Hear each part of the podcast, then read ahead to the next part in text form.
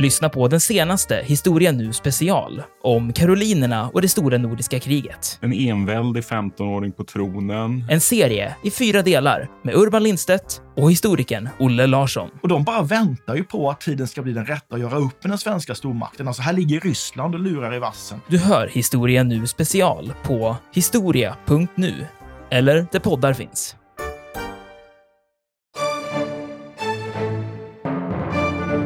Om man nu snackar dinosaurier, vi har ju deras död att tacka för att vi ens existerar.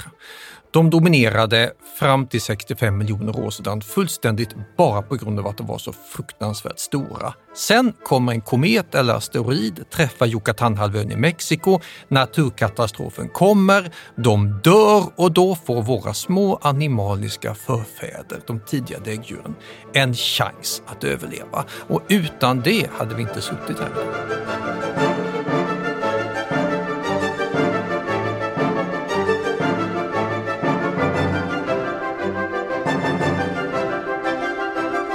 Välkomna till Harrisons dramatiska historia. Mitt namn är Dick Harrison. Jag är professor i historia vid Lunds universitet och författare till ett hundratal böcker. Och mitt emot mig sitter min fru.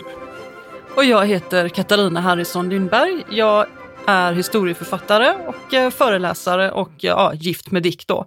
Och det ni nu ska höra det är våra samtal, fast för allmänheten och inte vid lunchbordet där hemma i Åkarp, där vi normalt håller den här typen av samtal.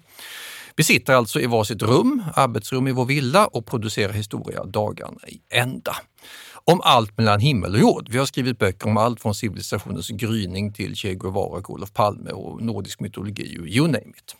Och då och då så tar vi lunchpaus och så går vi och samlar ihop våra ja, senaste rön och utflykter och så sitter vi och pratar medan vi gnager på våra lunchmackor. Och nu ska ni få vara med på våra samtal.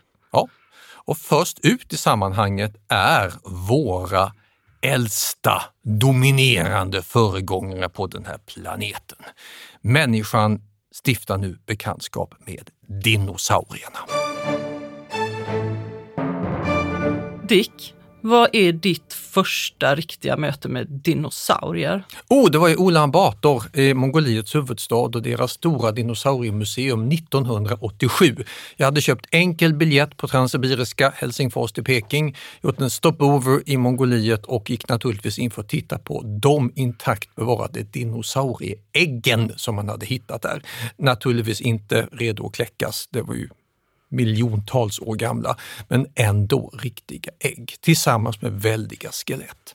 Och det kan ju tänkas vara lite väl långt att åka för att titta på dinosaurier, men just Mongoliet är kända för de här. Hur stora var de här äggen ungefär? Ja, alltså ta en knytnäve och titta på det. Alltså, det är inte sån där, det, vi snackar inte stora strutsägg. Jag tänkte de är ju ganska små, men de finns naturligtvis i olika storlekar. Men det var framförallt minnet av att det faktiskt fanns ägg. Då tänker man fågelägg och ja visst, ja, det har man ju hört. Fåglar är ättlingar till dinosaurier. Så nära kan man faktiskt komma dinosaurierna och deras likheter med nu levande varelser, åtminstone om man flyger till Mongoliet eller tar tåget som jag gjorde. Mitt första dinosauriemöte det var i USA 2001 då jag besökte The Peabody Museum. Det hör till Harvard så det ligger i Massachusetts en sån här jättefin miljö med sån här, ja, universitetsmiljö och där ligger det här gamla ståtliga museibyggnaden som är som en sån här eh, nästan en, det är en sån bild man ser om man ska teckna ett museum på, eh, i en serietidning där dinosaurierna rymmer från. Typiskt sånt museum och där hade de en stor hall med, jag tror de också hade ägg faktiskt. Ganska liksom avlånga, lite utdragna ägg sådär och sen stora dinosaurier som stod uppställda. Ja, och jag just, blev jättefascinerad. Ja, precis, det är lätt att bli det. Sådana här stora väldiga hallar, närmast vetenskapliga katedraler med dinosaurieskelett tillhör numera standardrekvisitan i många storstäder. Jag minns när jag bodde i London på 90-talet, så i Natural History Museum har de också sådana jättehall byggt för den här typen av eh, enormt imponerande superskelett som man kan gå omkring och titta på. Men jag tror ändå att ingenting slår vår gemensamma första upplevelse av dinosaurier. Då snackar vi Naturhistorisches Museum i Wien. för några år sedan och det glömmer man. Nej, det var ju något helt otroligt. Vi var där med vår dotter Nala på eh, sportlovet. var det, ja. och eh, var där jättetidigt på morgonen för vi ville komma in först så att det inte skulle vara trångt med en massa folk för hon älskar museer och vi ville ha gott om tid på oss. Och som och så- alla barn är hon fascinerad av dinosaurier. Yes. Och vi eh, eh, kommer upp i den här dinosauriehallen först av alla. Och det är inga andra i närheten. Så vi går in där och så ställer vi oss och tittar och så har de gjort en Stor väldig modell av en Allosaurus vill jag minnas, alltså en sån där köttätande superfarlig dinosaurie från jättelänge sedan. Ja. De ser väldigt, väldigt levande Ja, den ser jätteriktig ut. Och vi står och tittar på den. Och helt plötsligt så börjar den börjar den röra på sig och börja hugga efter folk. Mekaniskt. Och det här, när man ja, sju, åtta år så tror man att det är levande. Vi och höll ju på att göra på oss allihop faktiskt. Det var helt otroligt. Men väldigt värt ett besök. Det är nog ett museum vi kommer återkomma till flera gånger faktiskt i den här eh, poddserien tror jag. Absolut.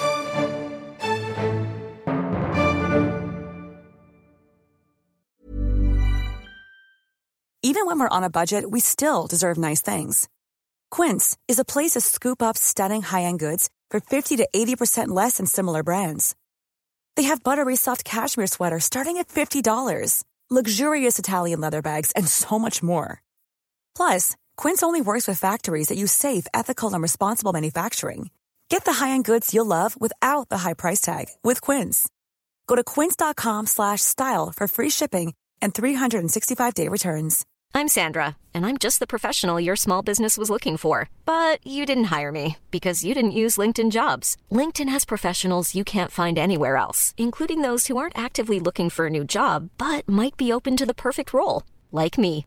In a given month, over 70% of LinkedIn users don't visit other leading job sites. So if you're not looking on LinkedIn, you'll miss out on great candidates like Sandra. Start hiring professionals like a professional. Post your free job on linkedin.com/people slash people today. Wow. Nice. Yeah. What you're hearing are the sounds of people everywhere putting on Bombas socks, underwear, and t-shirts made from absurdly soft materials that feel like plush clouds. Yeah, that plush. And the best part? For every item you purchase, Bombas donates another to someone facing homelessness. Bombas. Big comfort for everyone. Go to bombas.com slash ACAST and use code ACAST for 20% off your first purchase. That's bombas.com slash ACAST. Code ACAST.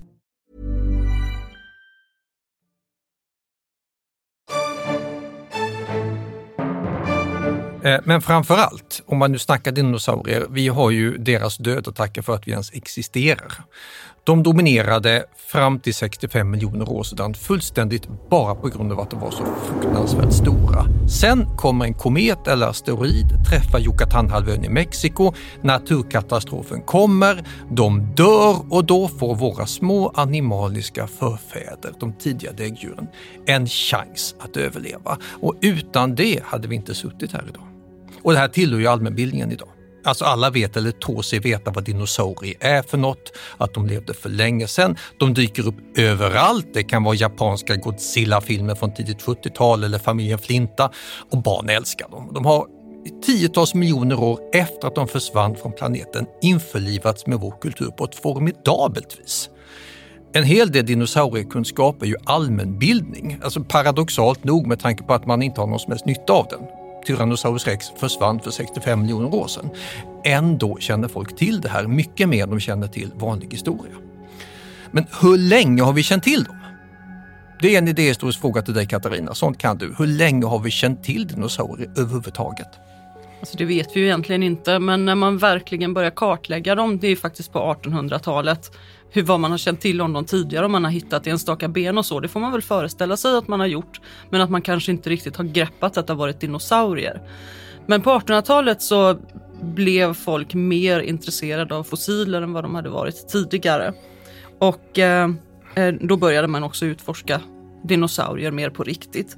Och de tidiga pionjärerna, de var Ja, men det var väl lite outsiders och sådana här som kanske inte riktigt hörde till akademin. Bland annat en kvinna som hette Mary Anning som var väldigt intresserad av att samla fossiler. Och hon, eh, eh, hon hittade ett par arter i alla fall, bland annat den här Ichthyosaurus som är en fiskliknande Precis. ödlor. Och Plesiosaurusen också har jag för mig. De Ja. här som jätteödlorna som lever i vatten. Ja, precis. Som man ser på bild ibland. Stora som simmar omkring och ser farliga ut i vatten med tänder. De går alltså omkring på stranden och letar fossiler och bygger upp en jättesamling. Så Mm. är det tidigt pionjärer som man har glömt. Ett annat namn man hör ibland det är en präst som heter William Buckland som eh, försökte liksom koppla det här till någon sorts bibliska historier. Med ja, kanske inte så stor framgång då. Han ville bevisa att Bibeln var helt korrekt genom att titta på dino- dinosaurierna och peka på att sådana här står nämnda där och där. Och han blev till slut tokig tror jag, alltså på riktigt, alltså sinnessjukhus-tokig. Annars så har vi en gedigen och idog skomakarson, Gideon Mantell och en hänsynslös anatom som heter Richard Owen. Och Mantell han offrade äktenskap, hälsa, läkarpraktik för att gräva fram det förflutna och lyckades hitta framförallt eh, ganska många skelettdelar från en iguanodon, en av de första stora ödlorna som man kunde lära känna riktigt väl. Problemet var att Richard Owen, anatomen, stal äran, intrigerade bort medtävlarna och på ett närmast sadistiskt vis svärtade ned Mantells rykte. Sen fick Owen sitt straff, för när Darwin presenterade sina teser om arternas uppkomst, då kände sig Owen hotad och anlade moteld och framstod väldigt snart som en vetenskaplig föredetting. Därefter har forskningen gått framåt med stormsteg.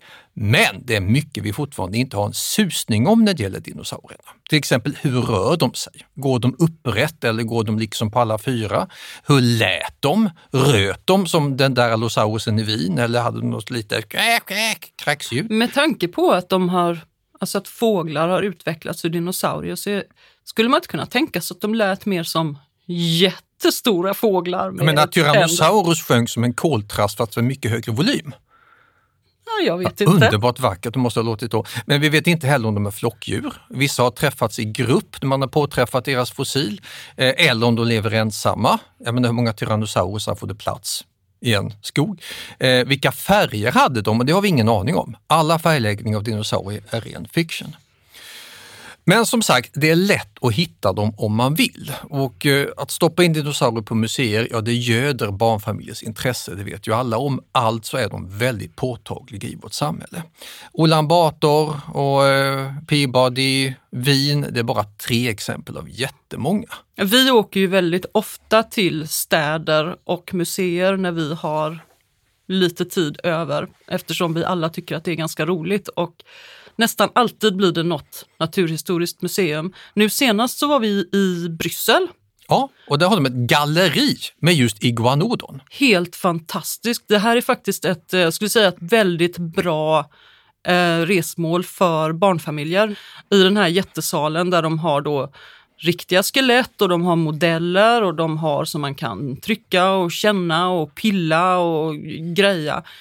Eh, Det var helt fantastiskt. Barn sprang omkring där som ystra kalvar. Det var ju inte helt ostressigt för föräldrarna kan Nej. lägga till som en Vi sjönk ner på varsin eh, stentrappa och satt och pustade medan De Nala slog sig lös. stoppa in fåtöljer och bänkar på det museet, men annars var det helt su- suveränt. Men fantastiskt dinosauriemuseum och där ser man ju då eh, bland annat hur man eh, inte riktigt vet hur en del av de här dinosaurierna faktiskt har gått och stått och sett ut. Fast man har hittat skeletten så vet man inte hur de har betett sig riktigt. Så man har byggt upp dem på ett par olika sätt för att visa på de olika möjligheterna. Mm. Nu kan ju vän av ordning fråga sig hur tusan just belgarna kan ha det här fantastiska museet.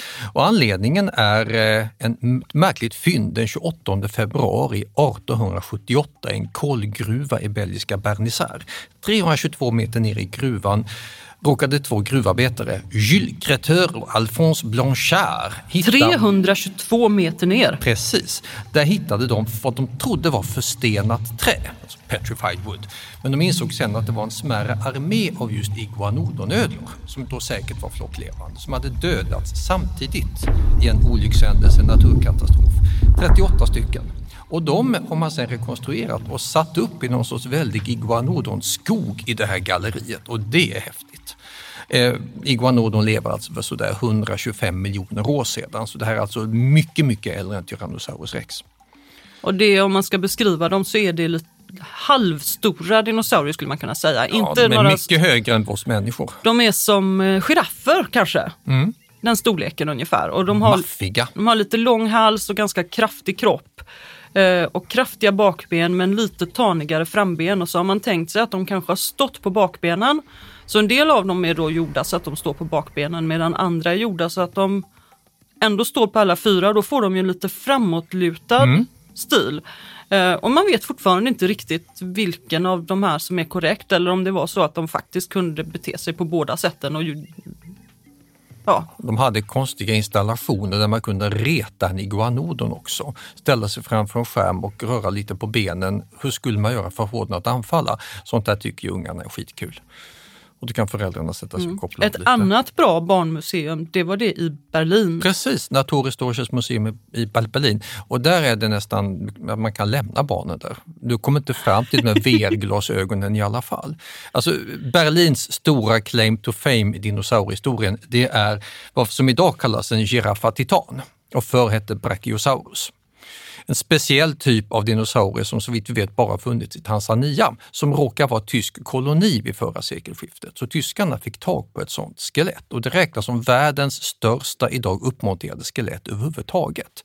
Som står mitt inne i en jättehall med en enorm hög hals. Ja, så om man tänker sig att det är, återigen då, tänk en giraff fast den är Mycket större. mycket större. Den är säkert, kan den vara 30 meter hög? Jag kanske tar i lite nu men Ja, jag tar nog inte i mycket i alla fall.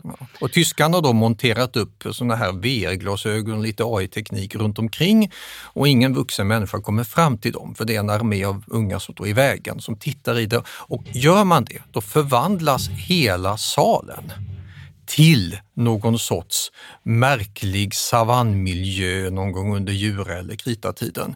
Och där ser man då de här djuren vakna till liv och springa omkring. Också ett väldigt bra museum, men det är inte samma effekt som när Allosaurus i Wien börjar vråla. Nej, men eh, den här hallen med de här stora djuren är ju ändå väldigt, eh, den är magnifik. Om man inte har sett massor med sådana hallar sedan tidigare och så kommer man till Berlin och så kommer man in här och så ser man den här jättedinosaurien som står där inne och sen är det ett glastak över. Det är ju oerhört, eh, man blir ganska golvad faktiskt. Mm. Då kommer ju den stora frågan hos oss då, när vi sitter här i Lund. Skånska dinosaurier, varför har de inget på Malmö museum eller Landskrona museum eller någon annanstans? Det är väldigt tunnsått av dem i våra offentliga miljöer här, kan man tro. Men så är det ju inte alls. Absolut inte, det är en fördel. Man måste bara veta var man ska titta. Till exempel i Bromölla. Då har de en staty, en fontänstaty föreställande Skåneödlan. Scannisaurusen som man kan titta på, särskilt sommartid när det är vatten i den. Och det finns en poäng med det. För Skåne var en arkipelag, alltså en ögrupp under dinosauriernas tid.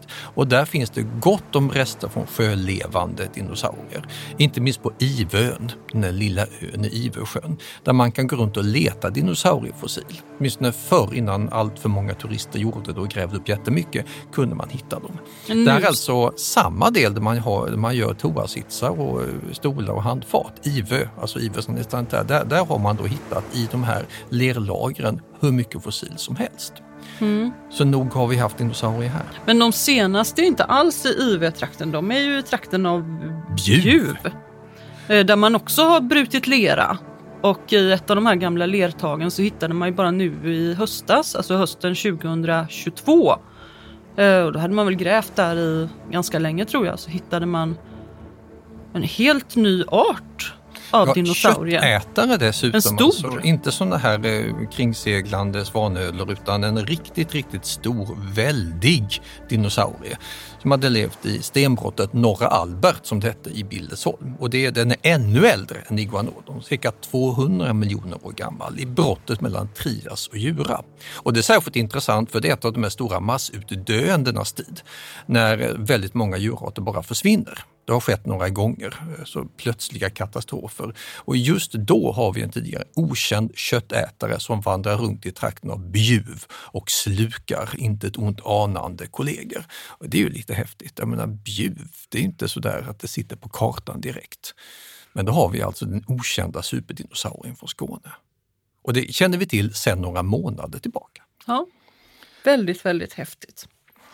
Men vi pratade ju förut om att man började katalogisera dinosaurier på 1800-talet. Och att man kanske hade ändå, man måste ju ha tänkt, man måste ha hittat sådana här grejer även tidigare. Man måste ju ha hittat ben och kanske tänder även i äldre tid och undrat vad sjutton är detta? Ja, och då, dessutom så vet vi ju att man hade föreställningen om gigantiska supermonster. De dyker upp i massor av folks berättelser över hela jordklotet och vi brukar ofta sätta en gemensam etikett på dem och kalla dem drakar. Finns det en koppling? Gör det det? Är drakarna någon sorts eh, ihågkomster som har vandrat ned i någon sorts däggdjursminne ända fram till oss? Eller är det för att man har hittat skelett och trott att det ligger ju en drake? Ja, men det Den kan ju inte vara så frågan att- har många ställt sig. Det kan ju inte vara så att vi har ärvt någon sorts drakrädsla av Det någon... finns antropologer som faktiskt har hävdat det och det finns knäppskallar som menar att nej, det är mycket enklare än så. Jag menar, en och annan överlevde kanske. Det finns kanske dinosaurier här och var i djupen.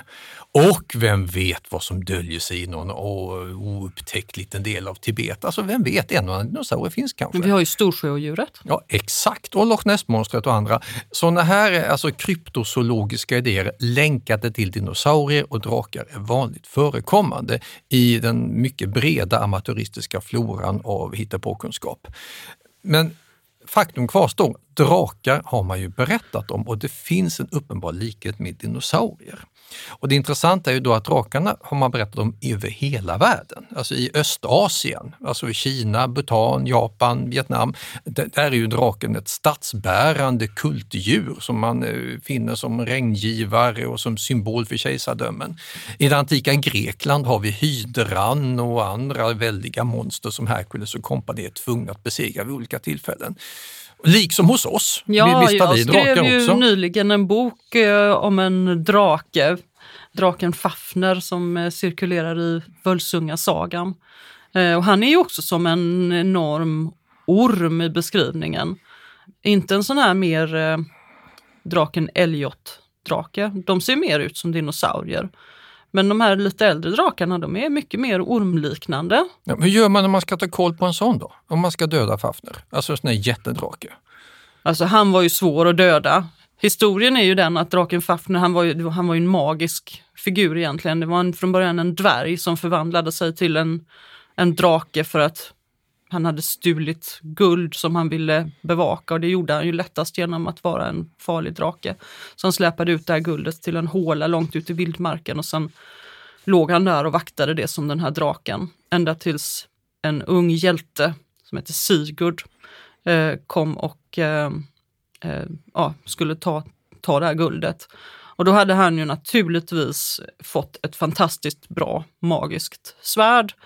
Ehm, men inte heller det kunde han döda draken med hur som helst för att drakens hud var ju naturligtvis väldigt eh, ja, hård och ogenomtränglig.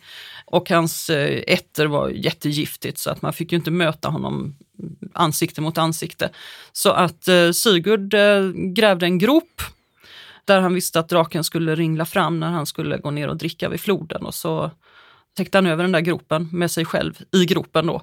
Och sen när Fafner kom ringlande ner för att eh, dricka vatten så såg han till att sticka honom rakt i, liksom, in i kroppen underifrån där han inte hade lika tjock hud.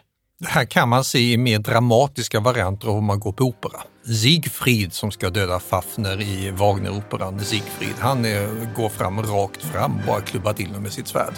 Och Fafner har ingen chans. Och håller givetvis ett långt operatal mot slutet när han berättar vem han är och så vidare.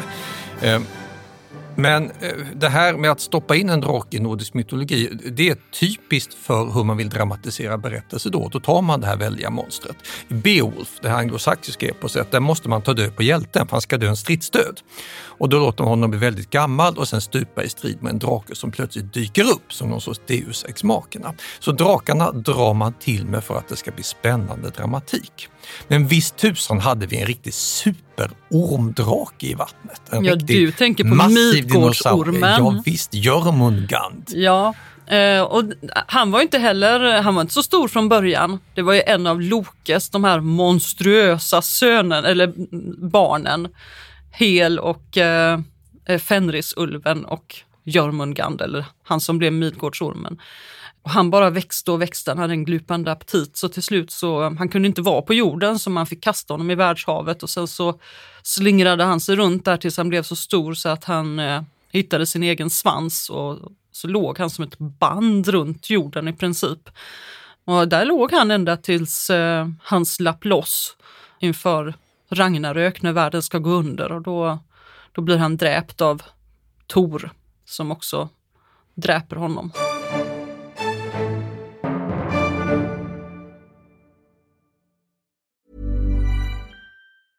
I'm Sandra, and I'm just the professional your small business was looking for. But you didn't hire me because you didn't use LinkedIn jobs. LinkedIn has professionals you can't find anywhere else, including those who aren't actively looking for a new job but might be open to the perfect role, like me.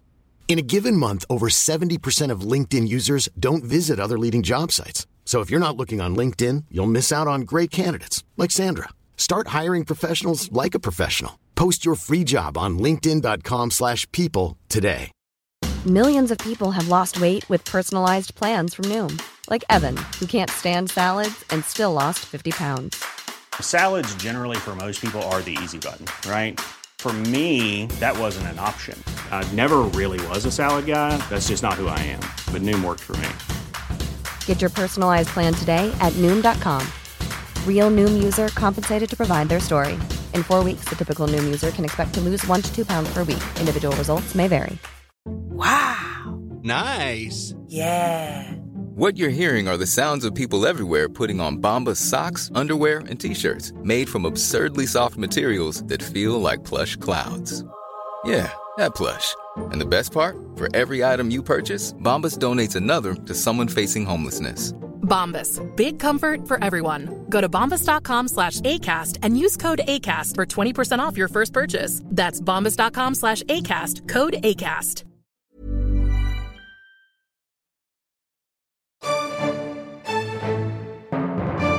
Ja, de flesta av de här drakarna har det gemensamt att de är bad guys. Till skillnad från i Kina där det kan vara välsignelsebringande regndrakar så är våra drakar nästan alla tillhörande ondskans sida. Man ska vara rädd för dem.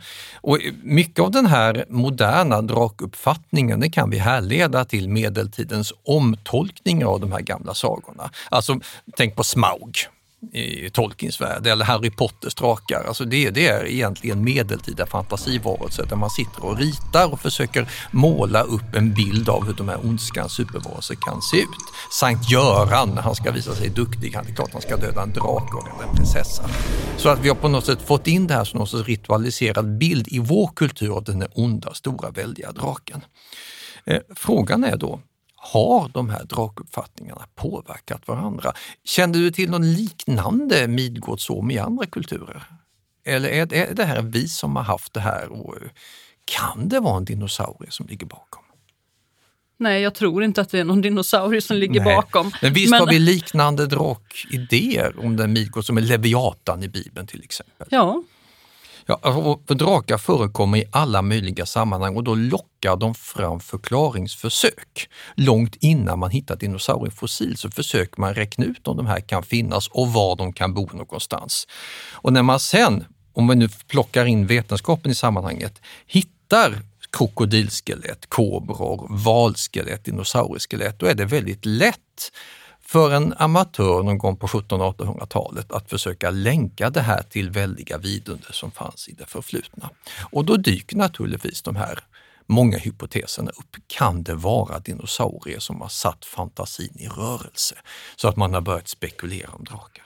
men det kan väl vara kanske rester av dinosaurier skulle ju kunna ha satt fantasin i rörelsen, men inte minnen från dem. Ja, vissa antropologer menar, och det här kan man aldrig bevisa förstås, att människorna som däggdjur har ärvt en instinktiv rädsla för ormar, stora kattdjur och rovfåglar från den tid vi var primater ute på savannen i Afrika och utsattes för attacker från predatorer. Och i förlängningen menar då vissa antropologer, så har man skapat draken som en allmänt mäktig och skräckinjagande symbol som kombinerade dylika element. Och så här kan man hitta på i så mycket som helst.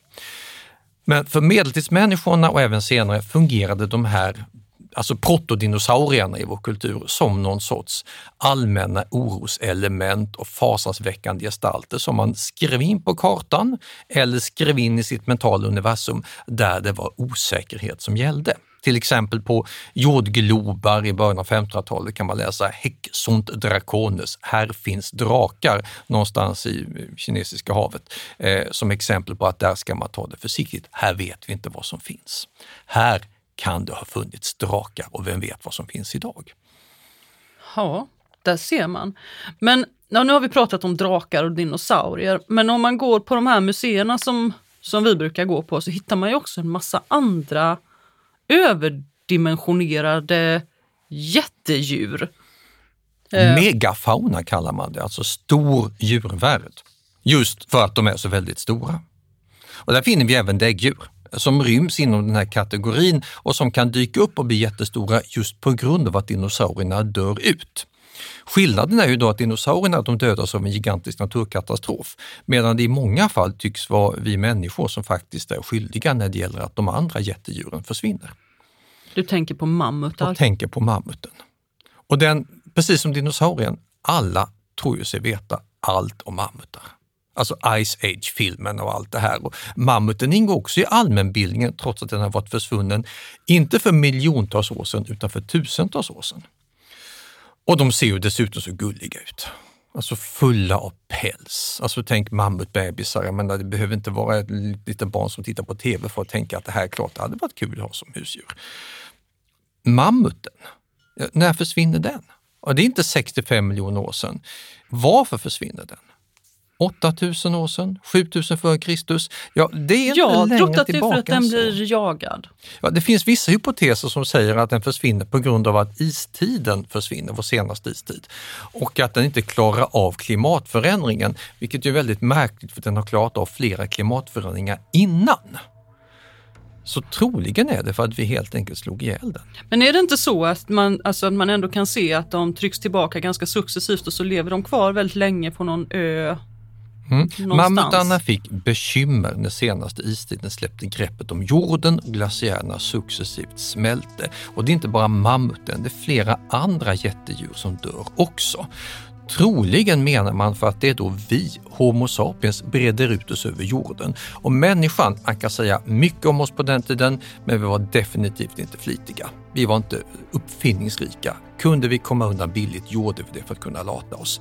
Och mammutarna och de här jättedjuren har den enorma fördelen av att de ger väldigt mycket kött till väldigt lite jaktinsats. Döda en så kan du försörja stammen i en vecka, eller två.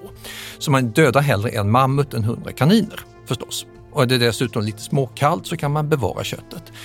På så sätt sprider sig människan över jorden och jagar det här storviltet. Och eftersom det finns begränsad plats för de här jättedjuren så finns det inte så jättemånga att döda.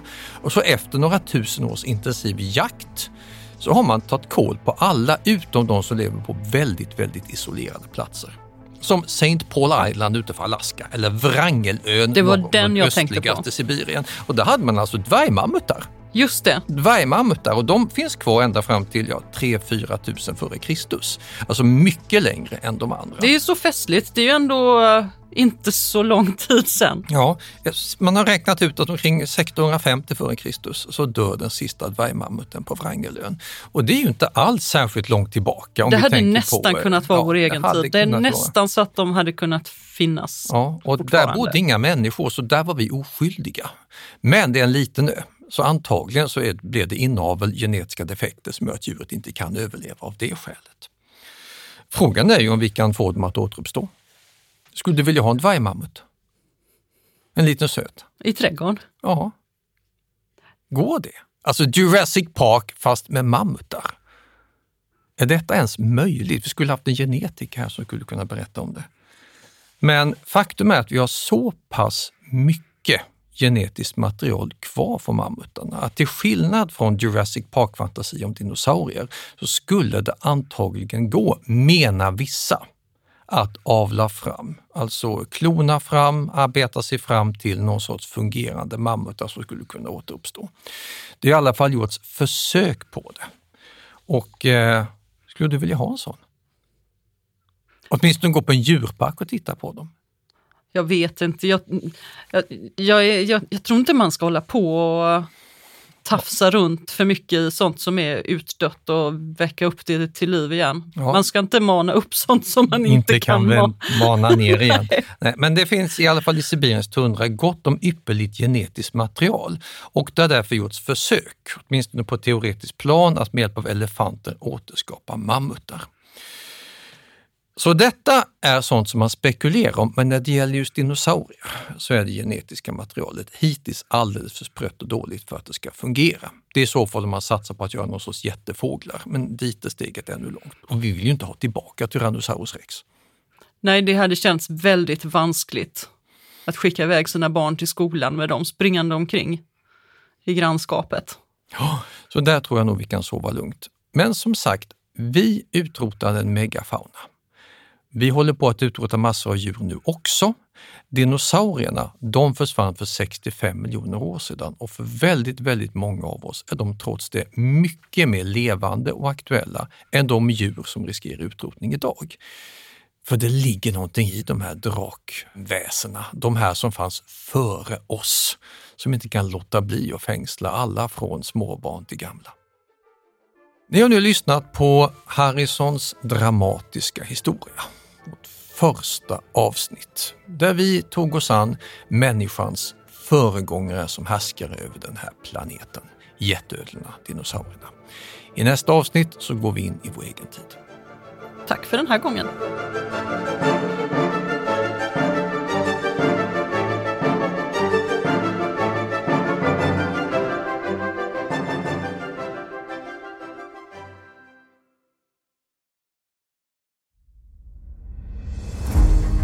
Jakob de la Gardie är den enda svenska fältherre som lett en armé till Moskva och trätt fram inför tsaren. Bedriften gjorde honom till en av 1600-talets största befälhavare. Moskvas erövrare är den första biografin över Jakob de la Gardie, en av stormaktstidens portalfigurer. Historikern Peter Ullgren följer hans stormiga bana från den föräldralösa barndomen vid 1500-talets slut till maktens topp och den mullrande statsbegravningen i Stockholm 1652. Moskvas erövrare är utgiven av förlaget Historiska Media.